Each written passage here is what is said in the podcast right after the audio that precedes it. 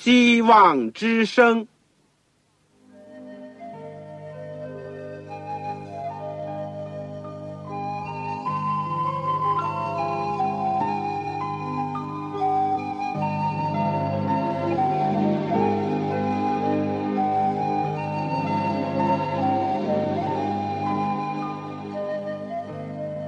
各位听众朋友，各位弟兄姐妹，欢迎您收听信徒培训这个节目。教会的兴旺，不单表现为人数众多，更要求教友的素质好。为了使教会真正达到人丁兴旺，又灵性健壮，希望之声特别为广大的信徒制作了信徒培训这个节目，满足主内同工同道的需要。信徒培训由黄牧师主讲，将有多种课程推出，欢迎弟兄姐妹们踊跃参加。下面我们就把节目时间交给黄牧师。各位亲爱的弟兄姐妹，各位组内的同工同道，你们好，我是旺朝，欢迎您收听信徒培训这个节目。我们今天要讲的是讲道法的。第四讲，或者说正道法的第四讲，来到了讲章的结构。讲章的结构，我们说这门课呢是比较实用的，而来到这一讲呢，更加是接触了一些具体的实际，愿上帝能够帮助我们。给我们属天的智慧，给我们属灵的领悟。我们在学习之前，我们一起先做一个祷告。亲爱的天父，我们谢谢你，因为是你用你的话创造了世界，也借着道成肉身的基督来拯救我们。我们谢谢主，你又把圣经留下。我们更加谢谢主，我们这些卑微的人，居然蒙主拣选，能够成为主真理话语的出口。你也知道，今天世界上固然有许许多多的人，他们的杜甫还是饥饿的，但世界上没有一个人有例外，都是心灵空虚的。除非是有你的话来喂养我们，天父啊！你也今天看到教会的讲台有的时候很软弱，有的是因着我们自己的缘故，有的是因着环境的限制，有的是因为各种条件的缺乏。但求主在高天之上垂怜我们，复兴我们，供应我们。愿你能够亲自的帮助。我每一个亲爱的弟兄姐妹和同工同道，特别是那些青年的我们的同工，他们很愿意为主做工，很愿意到各处去撒播生命的粮，但他们有的时候感到对主的道还不够明白，有的时候不知道怎么样去分解上帝真理的道。天父啊，我们都来到你面前，求你赐恩。求你帮助，求你把额外的聪明智慧赐给我们，怜悯我们，垂听我们的祷告。今天借着你自己的话语来教导我们，谢谢你，奉靠主耶稣基督的圣名，阿门。我们今天的题目是讲章的结构，我想引用一段经文。哥林多前书十二章十二到二十六节，你如果手边有圣经呢，就请你打开。保罗说：“就如身子是一个，具有许多肢体，而且肢体虽多，人是一个身子。基督也是这样。我们不拘是犹太人，是希利尼人，是为奴的，是自主的，都从一位圣灵受洗。”成了一个身体，隐于一位圣灵。身子原不是一个肢体，乃是许多肢体。是若脚说我不是手，所以不属乎身子，他不能因此就不属乎身子。是若耳说：“我不是眼，所以不属乎身子，他也不能因此就不属乎身子。若全身是眼，从哪里听声呢？若全身是耳，从哪里闻味呢？但如今上帝随自己的意思，把肢体具个安排在身上。若都是一个肢体，身子在哪里呢？但如今肢体是多的。”身子却是一个，眼不能对手说“我用不着你”，头也不能对脚说“我用不着你”。不但如此，身上肢体人以为软弱的，更是不可少的。身上肢体我们看为不体面的，越发给他加上体面；不俊美的，越发得着俊美。我们俊美的肢体，自然用不着装饰。但上帝配搭着身子，把加倍的体面给那有缺欠的肢体，免得身上分门别类，总要肢体彼此相顾。若一个肢体受苦，所有的肢体就一同受苦；若一个肢体的荣耀，所有的肢体就一同快乐。我们说，一个有生命的人。他四肢百体呢，有不同的功能，就像刚才所读的圣经，但仍然呢是属于一个身体，各个肢体呢都是彼此的配搭的，显出身体的健全和丰美。缺少了一部分，就影响了整体。一篇讲章呢也是这样，它有不同的组成的部分。我们说，一般呢，不外乎一个是小引，或者讲的通俗点，就是有个开头，有个序言，然后呢，就来到了主体的部分，也就是说主要的内容，最后呢，有一个结论。我们说，哪怕主体部分最重要，但是每一部分呢，都有它们相对的重要。不能说主体部分重要，那么不要头也不要尾。也正像一座房子，既有根基，又有栋梁和围墙，还有上盖的屋顶。就结构来说，至少是这样。那么，把根基呢，就比作是一个讲章和文章的一个结论。屋顶呢，好比是引论；至于剩下的部分，也就是主体部分呢，有柱子啦，有围墙，有门窗，这都是好比是本体当中的各个部分。今天呢，我们要讲讲章的一个结构，先看一看是否需要讲章。第二。有奖章，有好的结构，会有什么作用？第三呢，我们就引论、本论和结论呢，先做一个总体的介绍。第一，我们先要讨论一个论到对奖章的一个态度。在传道人当中呢，大致上不外乎这个三种。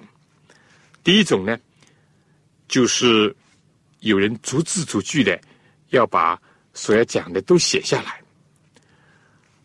到了讲台上呢，就去宣读。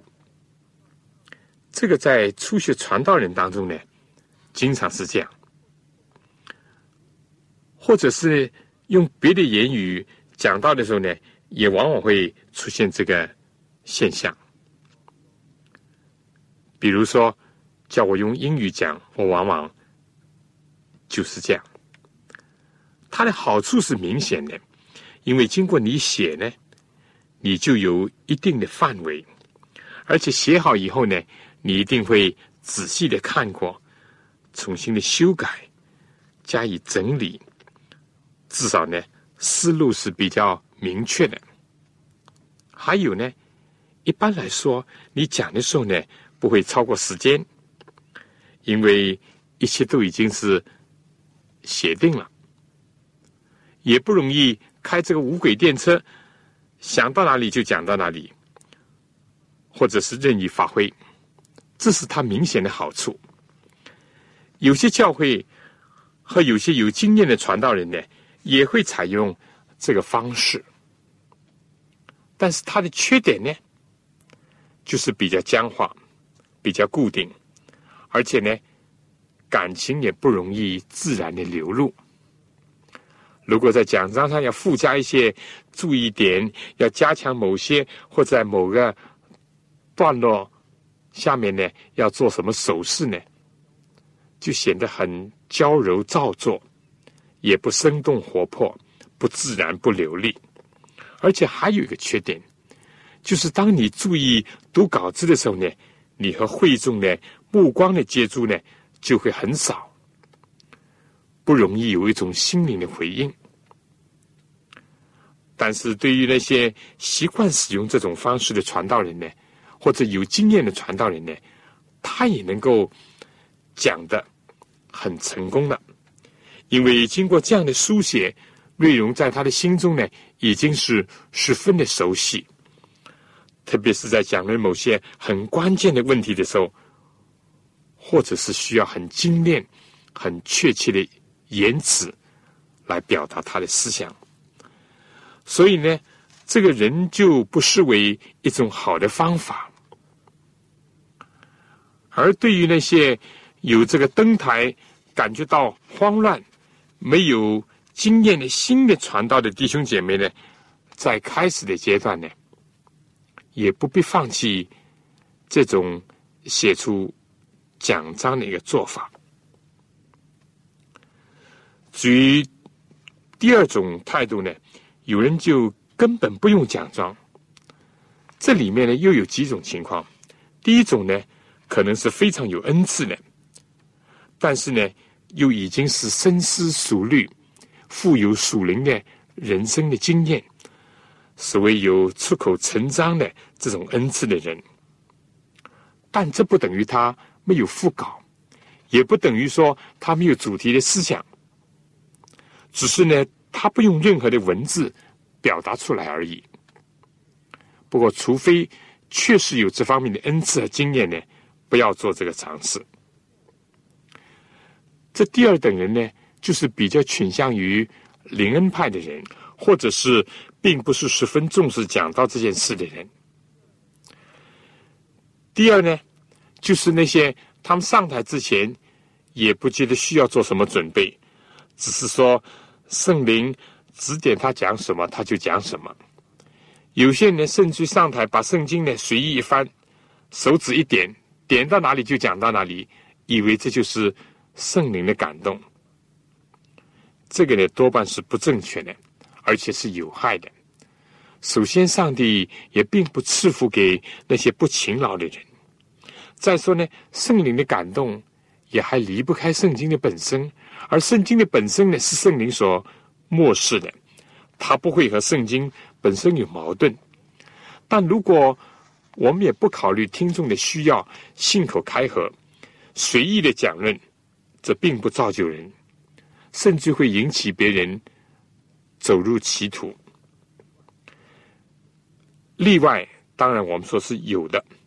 有些上帝的仆人也有这样的经验，他准备好了奖章，但是他或者发现当时的情况有变，或者是有一个特殊的需要，突然的出现在他的面前，或者是圣灵非常清楚的指示或者带领他，使他改变了他的奖章。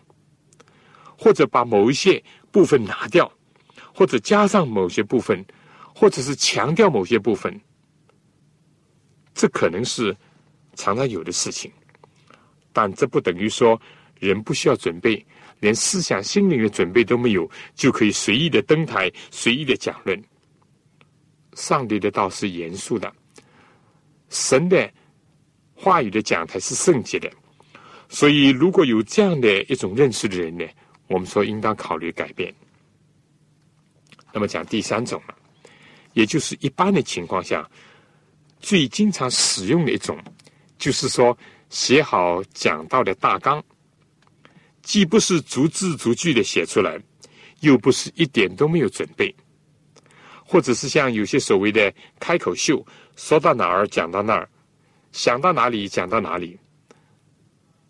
这样呢，写提纲有些什么好处呢？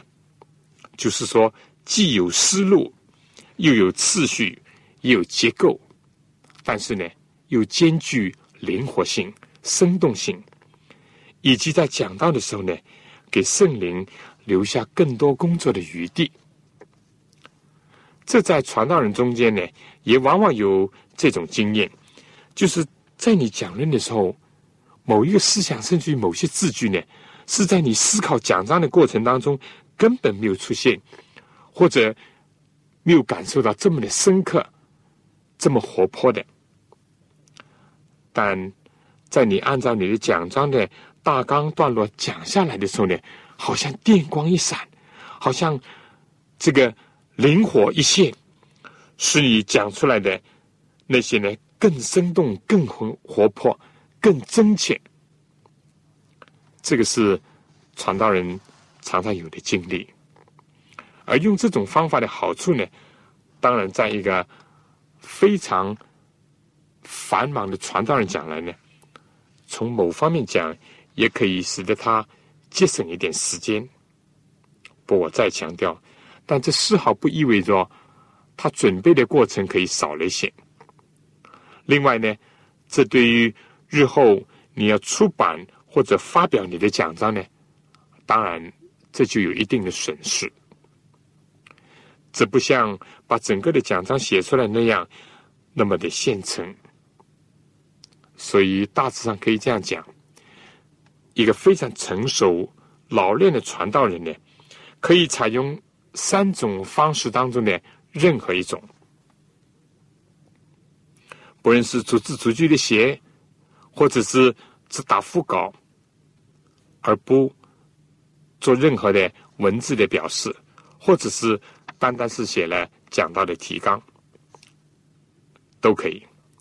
至于对一个新的传道人呢，看来是以第一种和第三种，也就是把讲章或者是完全写出来，或者是写一个大纲呢，比较合适。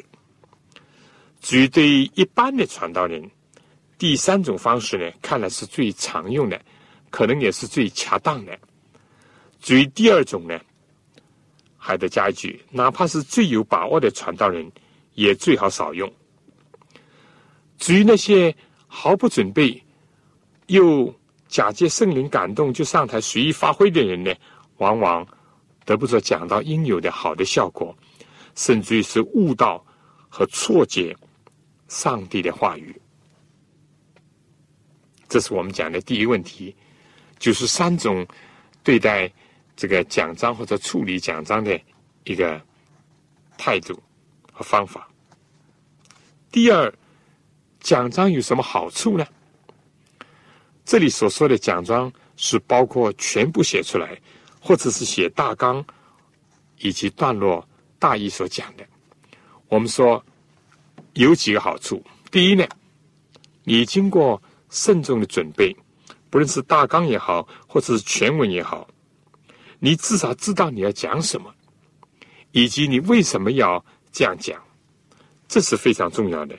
如果这两点你都不清楚，真是在捕风捉影，真是在对着空气在打拳，或者是做一个没有定向的一个奔跑，不会有什么成就。这是。写奖章呢，第一个好处；第二个好处呢，相反，你有了奖章呢，你就有系统，你知道什么先讲，什么后讲，讲的人有次序，听的人呢也就能够跟着你。虽然难免有点这个折扣，但是如果你自己也是在雾里云雾当中，那么下面就是。丈二和尚摸不着头脑了。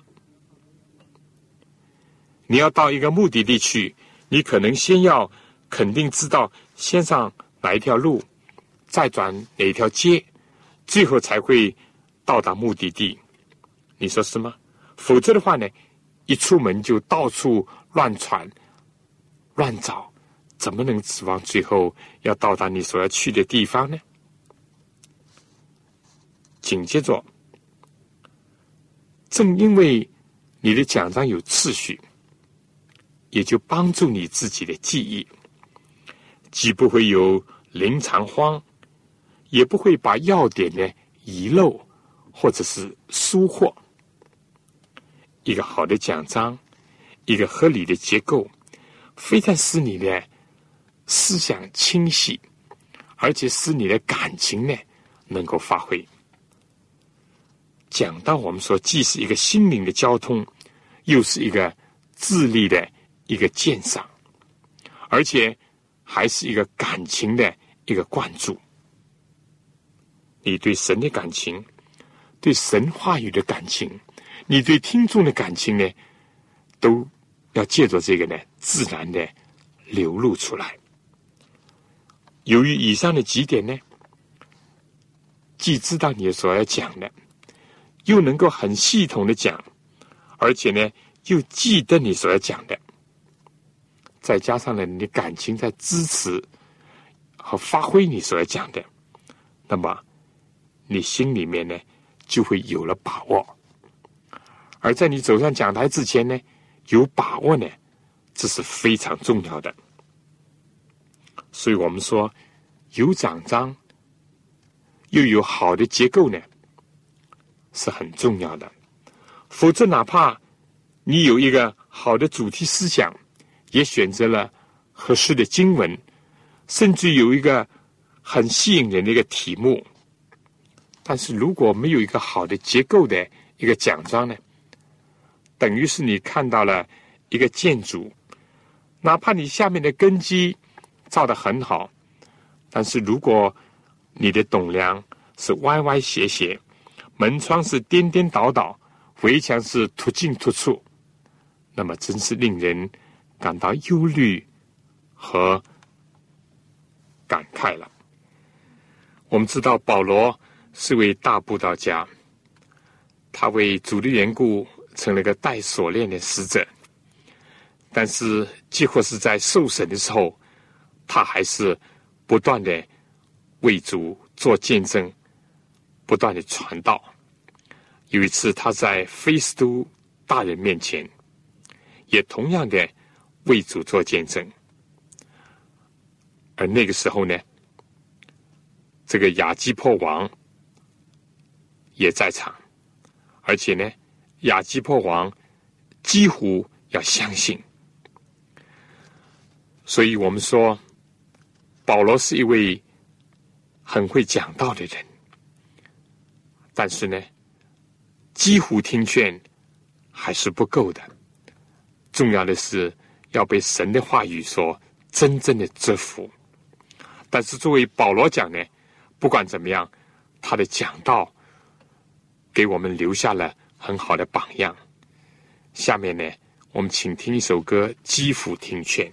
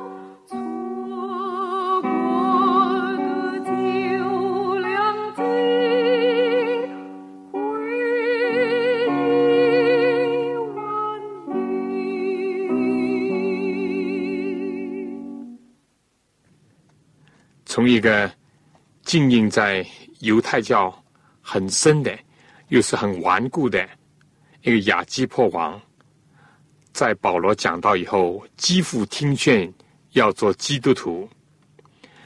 这个反应，保罗的讲道是多么的得体。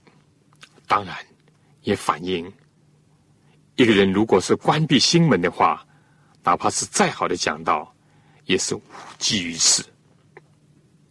好了，我们现在最后呢，也再来讲一讲，就是形成奖章的一个主体部分。我们说，就一般来讲呢，奖章不外乎引论，然后呢就进入到本论，最后来到结论。本论或者说就是主体的部分，主要的内容。如果说一篇讲到用三十分钟，那么这个部分呢，至少要占二十分钟，甚至于二十五分钟。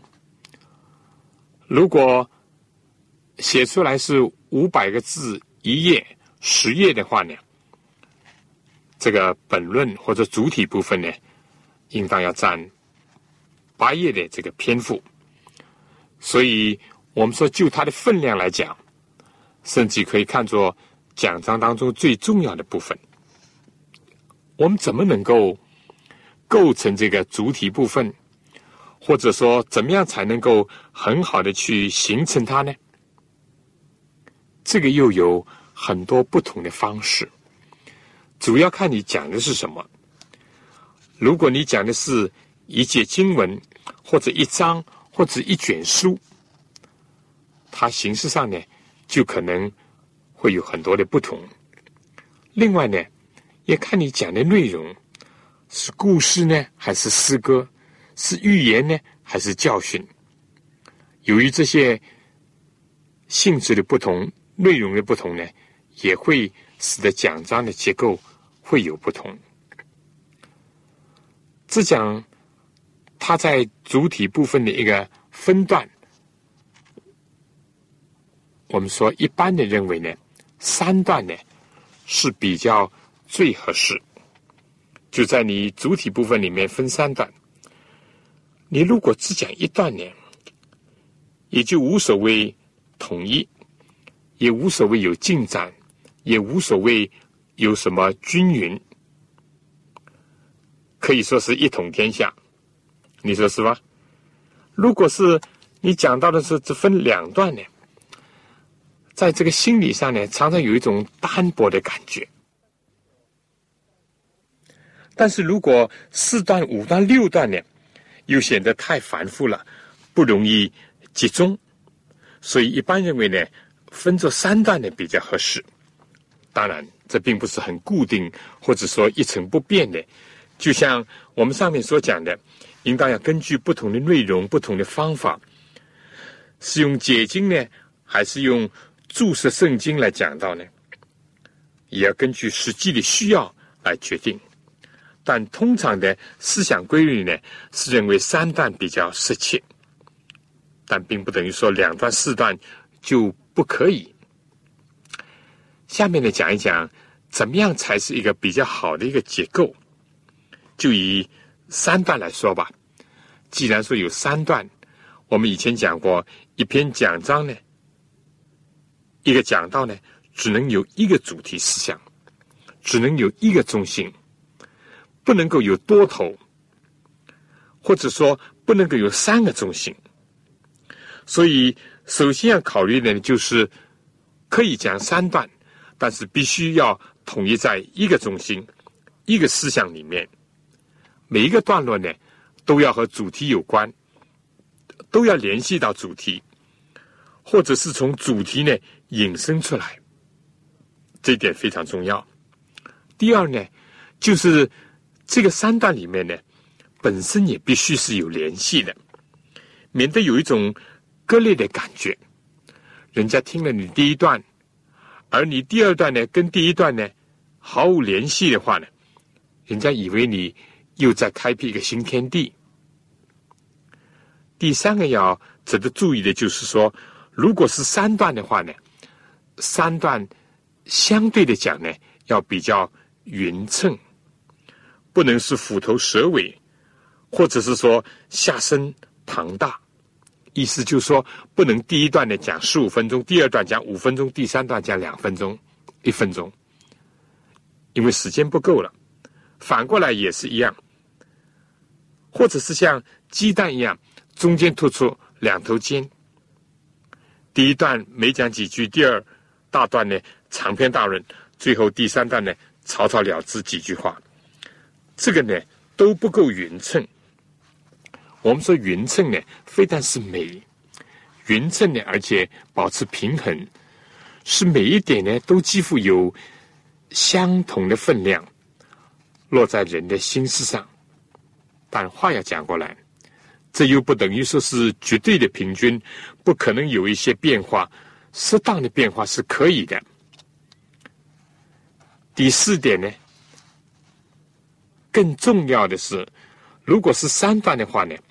它内在之间呢，一定要有一种进展，既不能开倒车，讲到第二点呢，又回到第一点，但也不能兜圈子，老打转，也不能停止不前，原地踏步，而是要往前走，所以一直要有一种进行的感觉，非但是流动的感觉。而且是朝前进的感觉，这样呢，你就会把听众的思想呢也一直往前带。如果是团团转，说不定听众的思想呢也在团团转；如果是老是往后退，说不定听众呢也会跟着你往后退，甚至会离开你。所以，我们要一步一步的把思想推向高潮，把听众呢。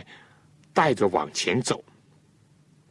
另外，在三个大的段落之下呢，当然还可以在每个段落之下分成小的段落，或者说分成几点的意思。但这个原则呢，也是跟这个大的段落是相反的。我们举些例子，如果说依着圣经的故事题材来讲，就比如讲吧。雅各以红豆汤买得了以扫他兄弟的长子的名分，这段故事大家都很熟。往往呢，第一可以把这个故事的情节和内容呢叙述一下，也把当时的背景呢交代一下，什么叫长子的名分啦，有什么重要啦，解释一下。第二段呢，就可以讲一讲这段故事在当时的意义。雅各怎么来看这个长子的名分？姨嫂呢又怎么看长子的名分？他的父母又怎么样对待这个长子权的问题？所有这些又反映了些什么？反映雅各什么心态？以嫂什么心态？他父母什么心态？而第三段呢，就可以讲一讲长子的名分。以及这段故事对今天的基督徒有些什么意义？是不是也为了一点眼前利益而轻看做基督徒那种光荣和责任呢？也像以扫那样轻视这个基督徒的名分呢？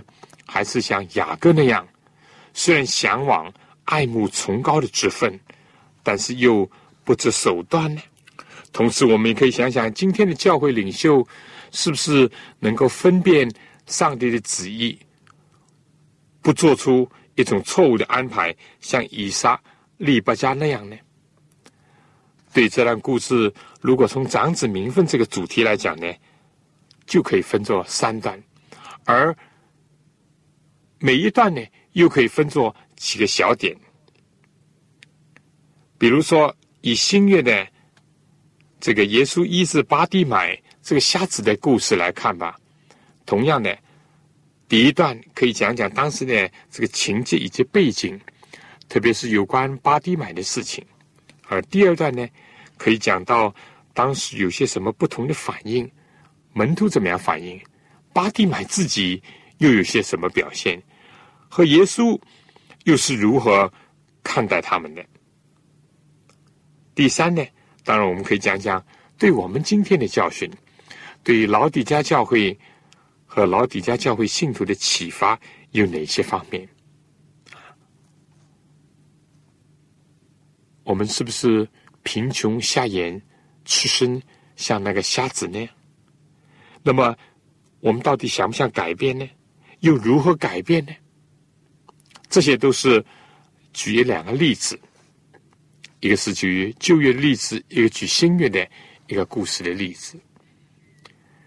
但是如果是以一节经文来讲呢，也举一个例子，比如说旧约。米迦书第六章第八节呢，我们都很熟的。这节经文呢，就是说：“上帝已指示你何为善，上帝向你所要的，就是要你行公义、好怜悯、存谦卑的心，与你的上帝同行。”我们也可以定这个题目做“何为善”，什么是善事，什么是好，也可以分作三段。那就很容易的，按照着圣经的自然的分段，上帝已经指示你何为善。第一段呢，就是要你行公义；第二段呢，要你好怜悯；第三段呢，要存谦卑的心与上帝同行。我们在每一段下面呢，比如说在行公义下面呢，我们又可以分作几点：什么才是义呢？义和善之间的关系是什么呢？或者可以提到，不善就是不义，不义就是不善。另外呢，我们又可以想一想，是单单口里讲的公义呢，还是要行公义呢，才能够被称作是善呢？第三，或者讲一讲怎么样来行公义，行些什么公义？所以第一段。行公义下面可以分作几点。第二段呢也是一样，好怜悯。那么我们可以从这几个方面，什么是怜悯呢？为什么怜悯是善的组成的部分呢？第二小点，我们可以看看，偶然有恻隐之心，还是应当成为一种爱好，成为一种习性呢？也就是说，变成我们第二天性呢？这里讲的好怜悯才是善。第三呢，我们也可以从这个角度看看，好怜悯表现在哪里呢？所以这些又是第二段里面，我们可以分几个小点来考虑。所以第三方面呢，存谦卑的心与上帝同行，我们同样呢可以从几个方面来研究。第一，这是什么意思？第二，为什么存谦卑的心与上帝同行？就是善。第三呢，如何才能够存谦卑的心和上帝同行呢？所以在这个整个的段落里面呢，都可以贯穿着公义、怜悯、存谦卑的心，以及他们三者之间彼此的关系。除了贯穿这个，更加的贯穿公义、怜悯、存谦卑的心和上帝的同行，怎么表现在耶稣基督的身上？或者我们做基督徒的，应该怎么样效法基督，跟随基督？这就可以带到了结论的部分了。再举个例子，如果我们要讲罗马书第十二章十二节，这节是我非常喜欢的一节，在指望中要喜乐，在患难中要忍耐，祷告要恒切。这节经文。按照自然呢，也可以分作这三段。题目呢，或者可以定作是常胜军。意思就是说，我们如果要能够做到这三点呢，我们就能够无往而不胜。什么时刻，我们都能够靠主而得胜。那么，我们可以考虑一下，指望中喜乐的意思是什么意思呢？第二。为什么在指望当中喜乐呢？而且要这样呢，就是成为我们得胜的秘诀之一呢？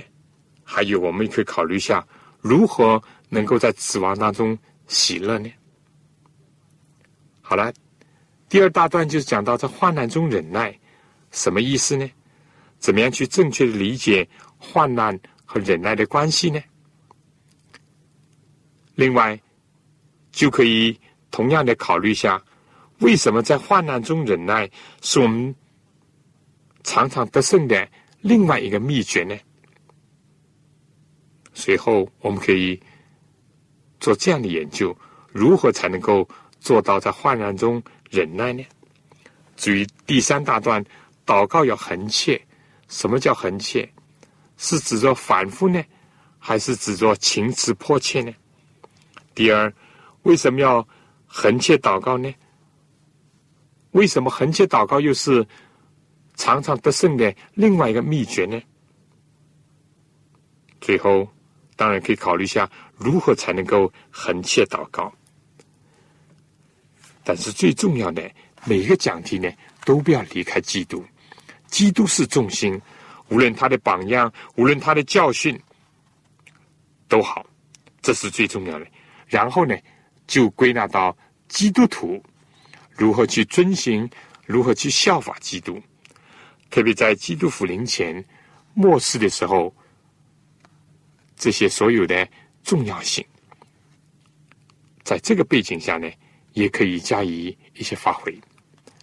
所以，以上所提到的呢，不论是一个故事，比方说这个以扫出卖。长子名分的故事，或者是雅各用红豆汤来换取长子名分的故事，或者是教训啊。刚刚我们所讲的行公义、好怜悯、存谦卑的心与上帝同行，或者是这里的在指望中喜乐，在患难中忍耐，祷告要很浅，也不论是在旧约或者在新约，我们都举了一个例子。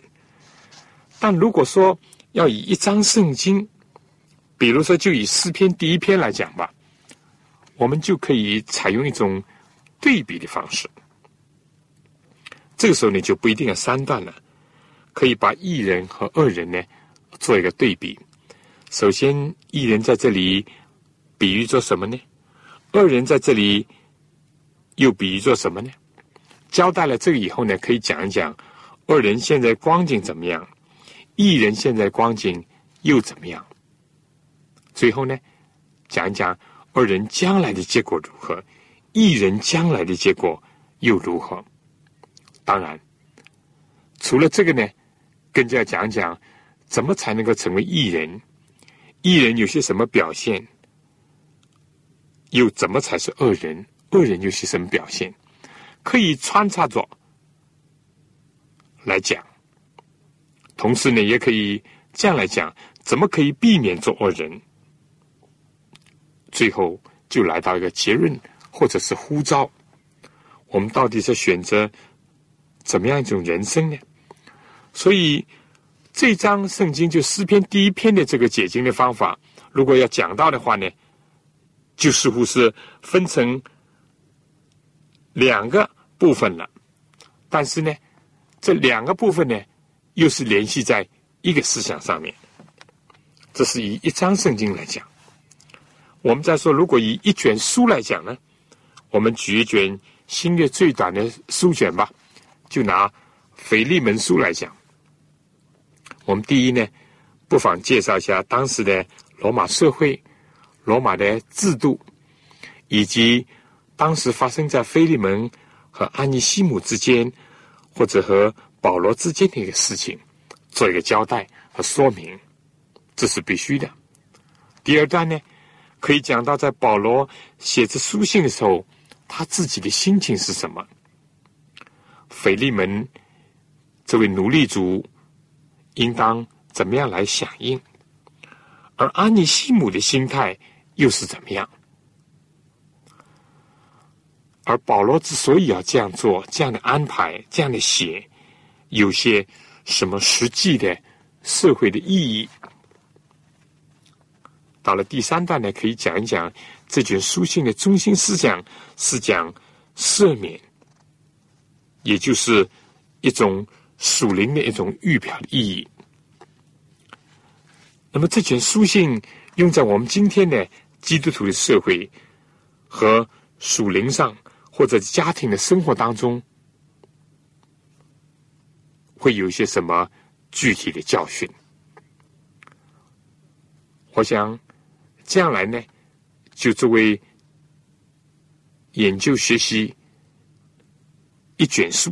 当然，这个腓利门书因为很短，就一章呢，是容易处理一些，但是原则都是相仿的。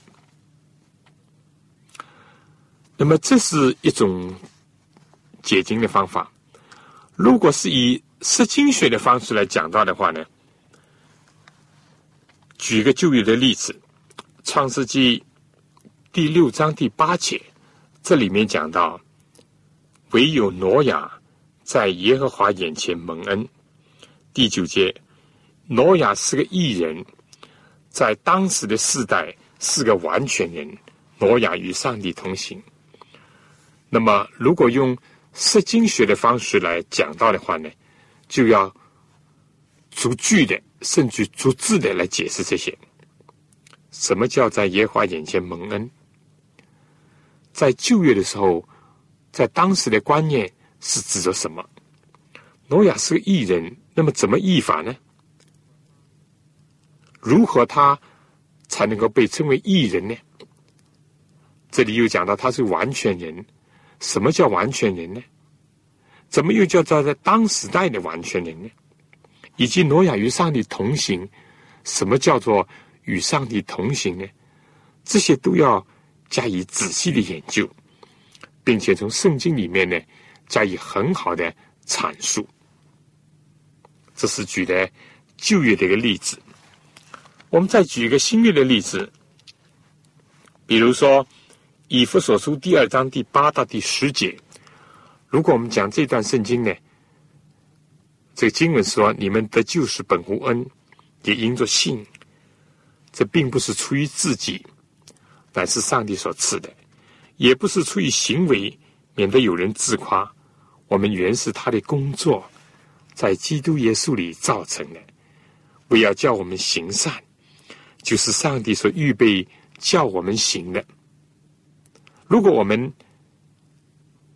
这个用释经学的这个方式来讲这段经文的话，可以用个题目，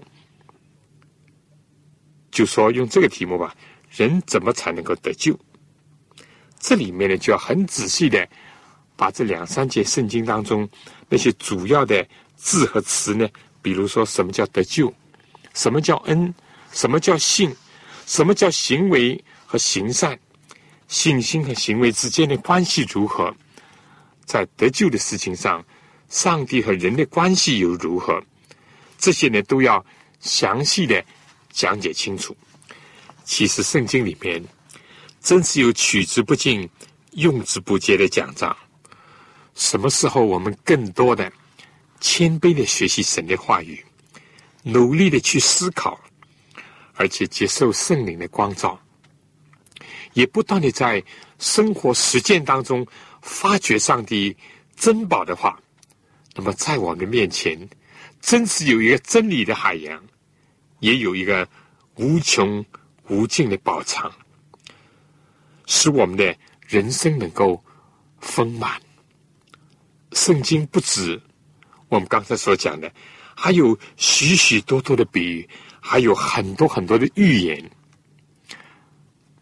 都是有极其深刻的内容的，以及也是有丰富的营养的，足以喂养我们的心灵的需要，使我们在信心、在盼望、在爱心上逐渐的能够成长。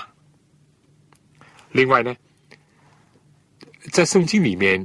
还有许许多多的内容，特别是适合于布道用的。意思就是说呢，使那些不信的人能够来相信，让他们来接受耶稣基督做他们的救主的，能够帮助人认识到自己是罪人，必须要基督，而且能够让人看到上帝的大爱，就是他在基督里面接纳我们，使我们成为他的儿女。这一部分呢。也是除了培灵以外的重要的这个救灵的奖章。上帝爱世人，甚至将他的独生子赐给他们，叫一切信他的不止灭亡，反得永生。这个当然是永垂不朽的一个好的布道经文。新月旧月有许许多多这样的经文，让我们大家都来发掘这些隐藏的玛纳，以致能够供养我们自己，也能够供养这个贫乏的世界的需要吧。我想最后呢，我要小结一下，我们今天讲了呢，就是。首先讲了对待奖章的三种不同的反应，各种的利弊、优劣，以及它们的实用性。第二呢，我们讲了为什么要有奖章，或者说是奖章的大纲，它的好处在哪儿？如果没有这些奖章，又会如何？第三呢，我们讲了一些。构成这个奖章的主体部分的形式，以及从新月和旧月里面呢，举了一些例证。总之呢，我们不要忘记，讲道的目的呢，是为了要荣耀上帝，能够见证上帝，也表示我们忠于上帝的话语，以及我们能够应和人灵性的需要。能够给予时代一个及时的信息和教训，哪怕讲到的方式、讲章的分段，以及讲到所取的经文的内容篇幅有所不同，但总归要能够以基督为中心，以救灵或者是陪灵，有的时候也可以两者兼顾。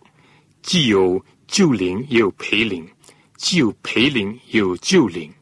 当然要有主次轻重的不同的方面，就是以你的对象为转移。但是要注意，要先感动自己，以及先造就自己，先听到主对我们所说的话，我们才可以为他去说话。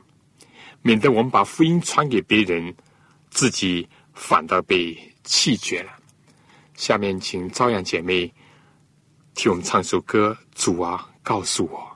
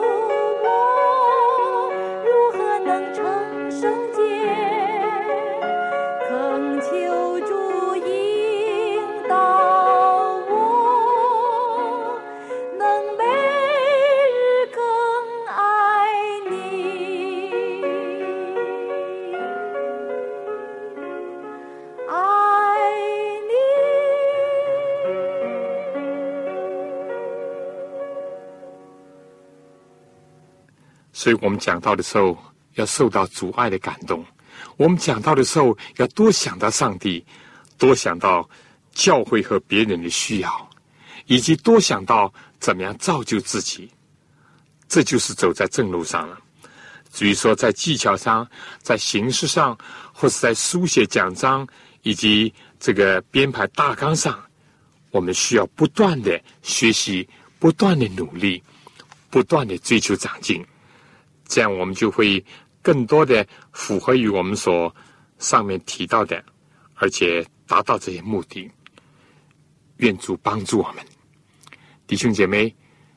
关于这个讲章的结构，尤其是这个主体部分的这个形成呢，我们今天就讲到这儿。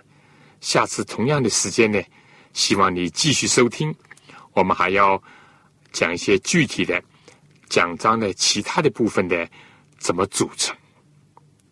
所以今天呢，我留下几个问题，大家可以思考或者讨论一下。第一，经过今天这一课呢，对你有什么帮助？能不能和大家分享一下？如果你有几个人在一起，大家分享一下，在哪一点上澄清了些问题，在哪一点上有了一点点的提高？第二，请你准备一个讲章的主体部分，先不要写引论或者结论，请你准备一个讲章的主体部分，不论是从新约或者从旧约。不论从故事，或是从圣经的教训，都可以。然后呢，试着和大家交流一下，分享一下，这样一定会对你有帮助的。好了，如果你还有什么问题或者需要，请你写信来给我。来信的请寄香港邮政总局信箱三一零号，三一零号，或者是七六零零号，写着“望草收”就可以了。望是希望的望，潮水的潮。我收到你来信，我一定会尽可能的快的回信给你。我们还准备了一本小册子，《圣灵向众教会所说的话》。